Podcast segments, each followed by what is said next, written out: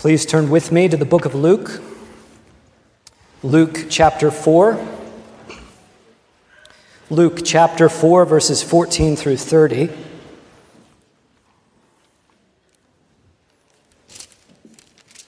Following the reading of God's word, we will sing the Gloria Patri, which is printed for you in your bulletin. Please stand for the reading of God's holy word.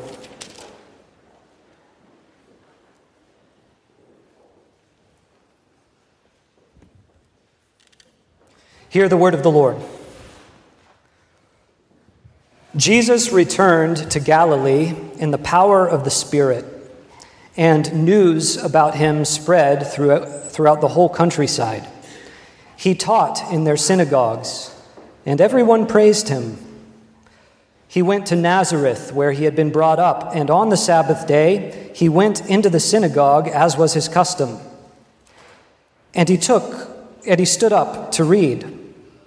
The scroll of the prophet Isaiah was handed to him.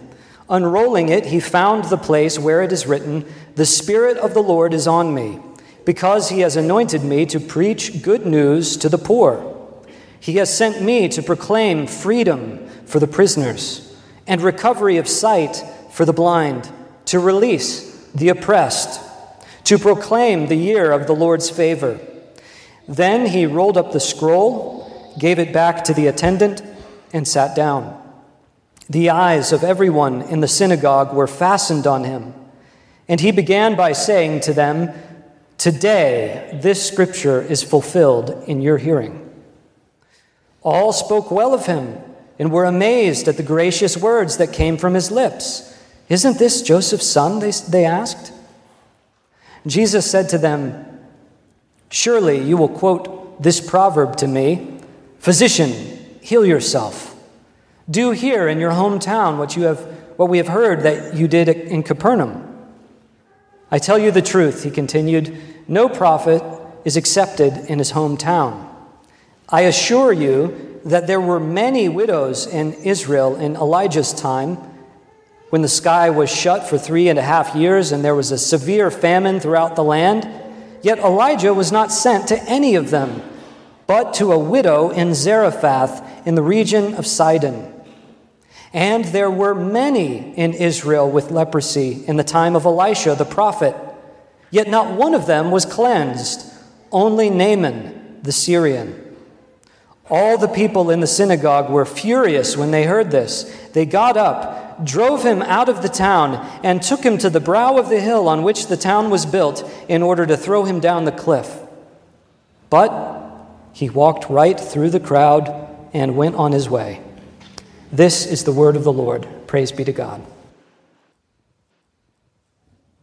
You open up the paper one day and read the headline Congregation throws preacher off cliff. What would you think to yourself? What would you say? Must have been a pretty bad sermon, you might think.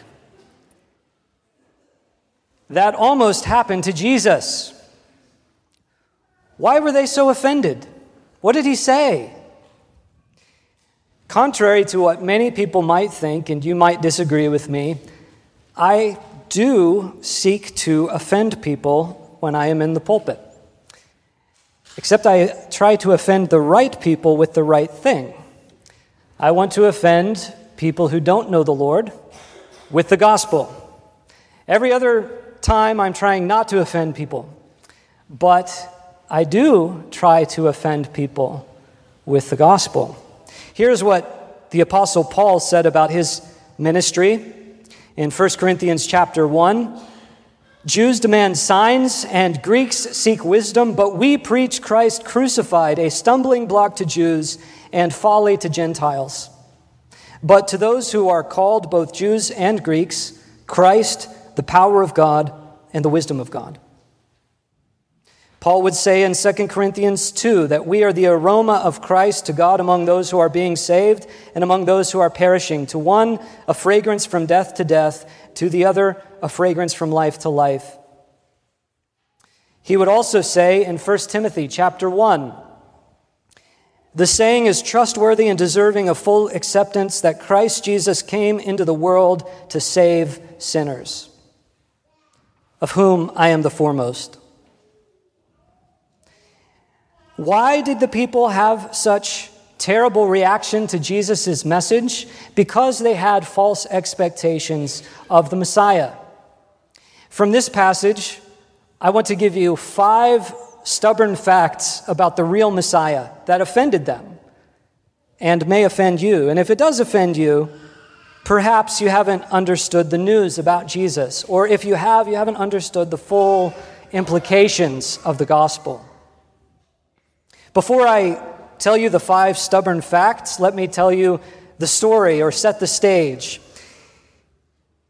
Jesus has come to his hometown. In verse 16, Luke wants us to know it's Nazareth.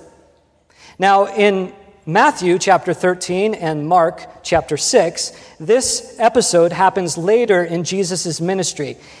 It is most likely the case that Luke is putting it at the forefront of his account of Jesus' public ministry right after the temptations in the wilderness, but most likely it chronologically happened later. Most likely, Matthew and Mark are giving us the appropriate chronology. But Luke is wanting us to see it because it's a good summary of Jesus' ministry. He's gained a reputation as a healer and as a miracle worker. People are wondering, what will this man say who is from our hometown? All of the eyes are fixed on him when he gets up to preach. In that day, there would have been in a local synagogue prayer, uh, reading of public prayer, singing of psalms. There would have been a scripture reading from Hebrew that would have been translated into the Aramaic, the local tongue. There would have been a sermon, a priestly blessing, perhaps the Aaronic blessing. What is ironic, not Aaronic, but ironic in, in this case, is that this is a fruitful field. You would think that when Jesus, the best preacher in the history of the world, came to his hometown, that he would have been greeted with, with triumph and, and great reception. You would have thought that this congregation would have been a bastion of following Jesus, perhaps a base of Jesus' operations. And yet, that is not what happens. Jesus gets up and he takes from the scroll of Isaiah, he reads a servant song from Isaiah, the fifth and the final servant song of the prophet Isaiah, Isaiah 61, verses 1 and 2. He includes a line from Isaiah 58, 6. The background to the text in Isaiah that he preaches from is Leviticus 25 in the year of Jubilee. Once every 50 years, once in a lifetime, there would be a, forgiven, a forgiveness of debts. Those who had sold themselves into service would be free once every 50 years. This was the background to this text in Isaiah. His point, when he gets up to preach and says, Today this scripture is fulfilled in your hearing, is to say I am the long awaited Messiah. This is the day of salvation. Why was that so offensive? Here are five stubborn facts about the real Messiah that might offend you, or offend, it certainly offended them. The real Messiah, number one, the real Messiah welcomes wicked people into his kingdom. Case in point would be the widow of Zarephath and Naaman the Syrian. The widow of Zarephath was a Gentile idol worshiper, a heretic, a poor woman who was not respectable or moral, was a social outcast. Naaman was the general of Syria, which was an enemy of Israel. He would have been a murderer he had put people into slavery. He was an idol worshiper. These are the people that Jesus mentions as a part of the kingdom. When someone from a notoriously wicked background comes into our church and sits down on a pew next to you, what do you think? Why is someone like you doing in a place like this? What are you doing here? Is that offensive to you? Stubborn fact number two that we see in this passage the real Messiah doesn't owe anybody anything. When Jesus preaches from Isaiah in verse 18 to proclaim good news to the poor, they might have been thinking, well, the economically poor? But that couldn't be what Jesus, is, Jesus means, just the economically poor, because he uses the example of Naaman. Naaman would have been a well off man. He means the poor in spirit. This might have been what they were thinking. Have we not kept the law of Moses, Jesus? You grew up in this area. You know how religiously we have devoted ourselves to the law. Have we not observed scrupulously the rules? Have we not worn our phylacteries? Have we not washed our hands and cleaned our dishes on the Sabbath? Have we not kept the law? Have we not offered long prayers, Jesus, in the synagogue and on the street corners? Have we not clothed ourselves in sackcloth and ashes? When Jesus says he's come to proclaim liberty to the captives in verse 18, they might have been thinking, yes, that is what the Messiah will do when he comes. We are the oppressed. We're captives. Though the Roman oppressors have ruthlessly taken what belongs to us, they have taxed us beyond what we can bear. They have disrespected our people and they have desecrated some of our holy places and things. When the Messiah comes, he will save us, not them. We're the prisoners. We're the poor. We don't have self government. We do not have sovereignty. And when the Messiah comes, he will, set, he will give liberty to us. When Jesus says that he has come to recover, he quotes Isaiah, recovery of sight to the blind. They might have been thinking, well, when the Messiah comes, he can heal the blind if he desires, not on, not on the Sabbath day. That's fine. But at some point, they realize, perhaps in verse 23, that Jesus is pointing the finger at them. You're the ones who are proud in spirit. You are the ones, even though you have been oppressed by the Roman government, you are the ones who are enslaved by your own sin. You are the ones who are blind, not healthy. And if you wish to have freedom, it will require nothing less than a sacrifice of someone of perfect character, someone like, or rather identical to, the Son of God. Jesus Christ came in the world to save sinners. When you are in a bad situation, for them it was they were being taxed by the Roman government. But when you are in a bad situation with sickness, or your marriage is falling apart, or you have a job loss, do you say to yourself, God, you owe me? Do you begin to see yourself as the, the oppressed, the victim, the, the one who hasn't really gotten what they deserve and rather had injustice, not justice? When you pray to the Lord, how do you think about your prayers? Do you see yourself as the one who is owed something? God does not owe you anything. The real Messiah does not owe you anything. Stubborn fact number three the real Messiah knows you, the real you. Let me read to you Isaiah 58. This is what Jesus quotes. He quotes verse 6 to let the oppressed go free. That's what Jesus quotes. But here is Isaiah 58 in its full context. God says to Isaiah, Declare to my people their transgression. They ask of me righteous judgments. They say, Why have we fasted and you see it not? Why have we humbled ourselves and you take no knowledge of it? Behold, in the day of your fast, you seek your own pleasure and oppress all your workers. Behold, you fast only to quarrel and to fight and to hit with a wicked fist. Fasting like yours this day will not make your voice be heard on high. Is this the fast that I choose, a day for a person to humble himself? Is it to bow down his head like a reed and to spread sackcloth and ashes under him? Will you call that a fast and a day acceptable to the Lord? Is not this the fast that I choose?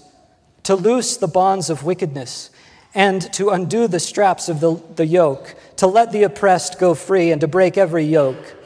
Is it not to share your bread with the hungry and bring the homeless poor into your house? When you see the naked, to cover him and not hide yourself from your own flesh. Then you shall call, and the Lord will answer. You shall cry, and he will say, Here I am. God knows the real you. He's always known his people. From the Old Testament times, he knows what's in man's heart. The New Testament times, he knows what's in man's heart. That's why Jesus quotes at them. He knows perhaps what they're thinking. Surely you will quote to me this proverb. And he knows what you are thinking today. There are two ways to rebel against God and rebel against Jesus. One way would be to say, I don't want anything to do with you, Jesus. I don't want anything to do with the church. I'm not going to church. I don't want anything to do with those people. That is the way of rebellion of the younger son in the parable of the prodigal son. He says to his father, Give me my share of the inheritance that's coming to me. Essentially, I wish you were dead. But there's another way to rebel it is to rebel through obedience. It is to say, I will do your will, God, but you must acknowledge the debt that you owe to me. It's the way of the elder brother in the parable of the prodigal son when the younger son comes home and he's reconciled to the father and he says, All these years I've been slaving for you, and you never slaughtered a fattened calf for me.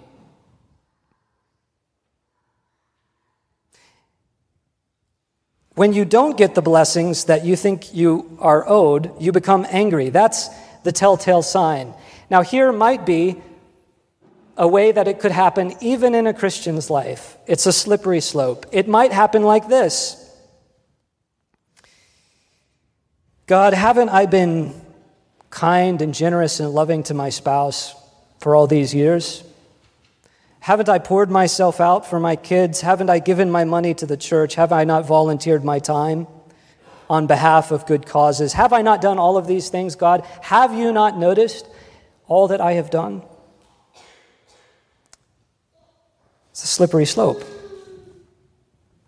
And it can lead to a form of self righteousness before God. Stubborn fact number four the real Messiah has given us all the signs that we need. If you look in verse 23, when Jesus says, Surely you will quote to me this proverb, Physician, heal yourself. Do here in your hometown what we have heard that you did in Capernaum. Clearly, he had done miracles in Capernaum. People were wondering, what's he going to do when he comes to his hometown? It's the hometown. We deserve the blessings. But they are so consumed with demands that they're unable to see the long awaited Messiah standing right in front of them. They're not able to see Jesus for who he is. And as a result of that, they're not even able to see who they are. They're about to throw the long awaited Messiah off a cliff. What do you want from God?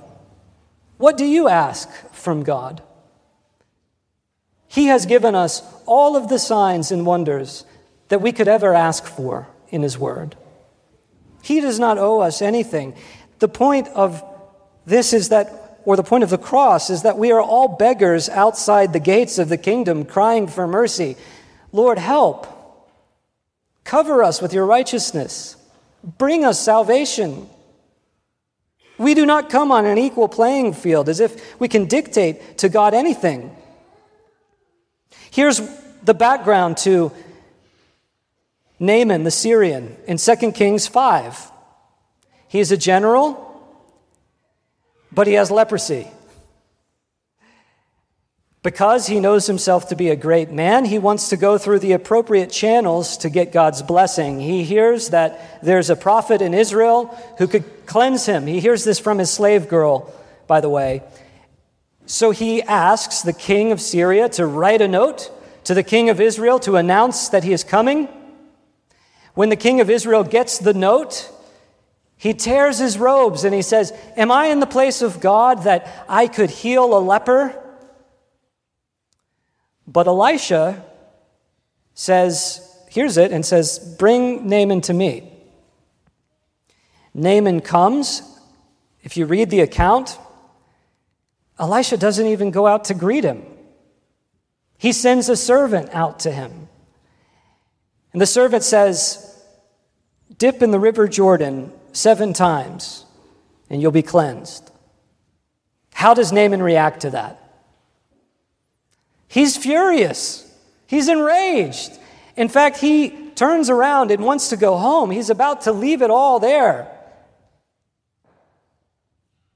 I'm reading between the lines, but he says essentially, I would have thought that the prophet would have come out to greet me. I thought he would have waved his hands and done some signs and wonders. I thought he would have, reading between the lines, recognized that I am a great man and that I deserve to be welcomed appropriately. But it doesn't happen. He humbles himself. He goes and he dips in the River Jordan seven times.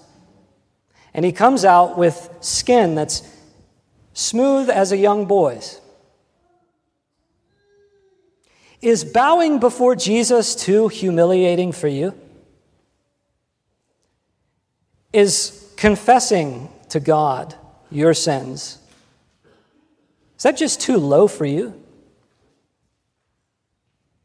Is that too grave? It's just it's too humiliating.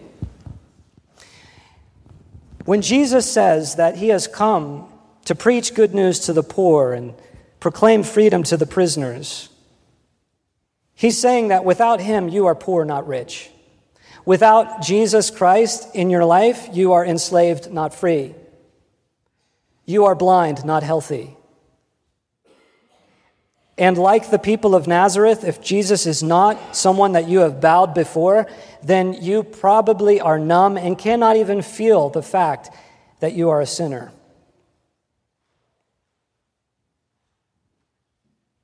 Stubborn fact number five, it's the final fact, the one that I'll leave you with. One day, whether you want to or not, you will meet the real Messiah. Where do I get that from this passage? It's what's left out. When Jesus quotes Isaiah 61, verses 1 and 2, he only quotes 2a, the first part of Isaiah 62, verse 2. Excuse me, 61, verse 2. He leaves out this phrase the day of vengeance of our God. He leaves that part out when he reads from the scroll. Why does he do that? Because Jesus knows that when he came the first time, that he was coming not to deal vengeance, but to take vengeance upon himself. It's the reason he came. He came not to shed the blood of the Romans or to shed the blood of his enemies. He came to shed his own blood on behalf of his enemies. And apart from the grace of the Lord Jesus Christ, we are God's enemies. The whole point of the suffering servant songs of Isaiah, Isaiah 53, all we like sheep have gone astray, each one to his own way, and yet the Lord has laid upon him the iniquity of us all. We need a Savior. Without a Savior, there is no hope. What will these Nazar- Nazarenes or Nazarites what will these people from Nazareth say on that day, the day that Jesus Christ comes again and he is treading the winepress of God's fury? When he brings the day of vengeance, when his robes are dipped in blood, what will they say on that day? Will they say, Isn't this the carpenter's son? Physician, heal thyself. What will you say?